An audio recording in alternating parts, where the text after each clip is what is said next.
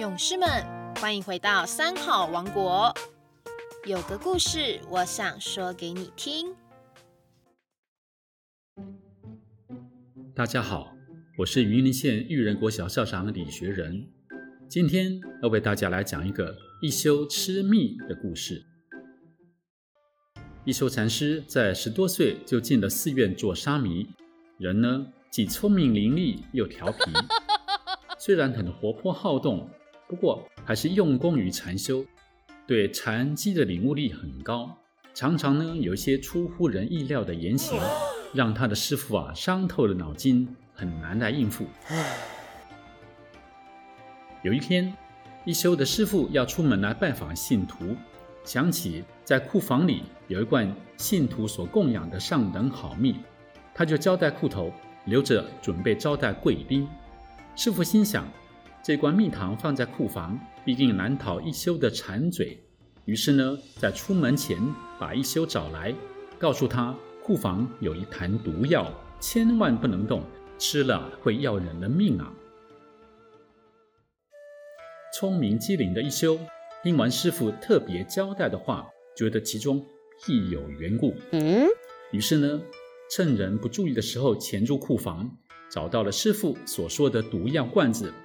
他打开封口，你发现根本不是毒药，而是甜甜的蜜糖。啊哈！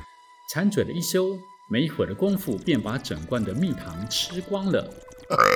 随后呢，又把师傅最心爱的花瓶给打破，坐在地上假装哭得很伤心。那么师傅回来看到一休泪眼汪汪，就问他了：“一休，你在哭什么？”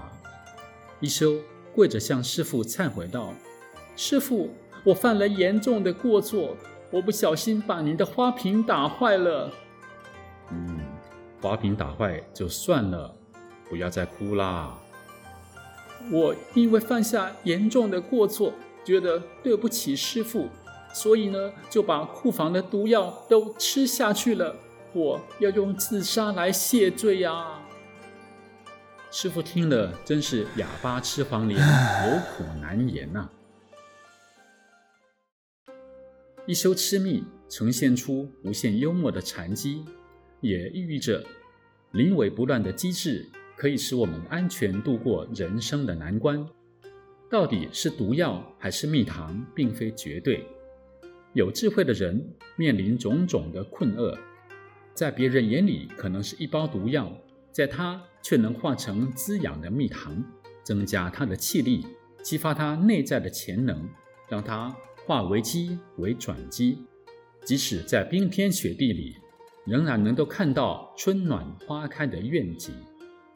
今天一休吃蜜的故事就为大家讲到这里喽，我们下个礼拜三再见。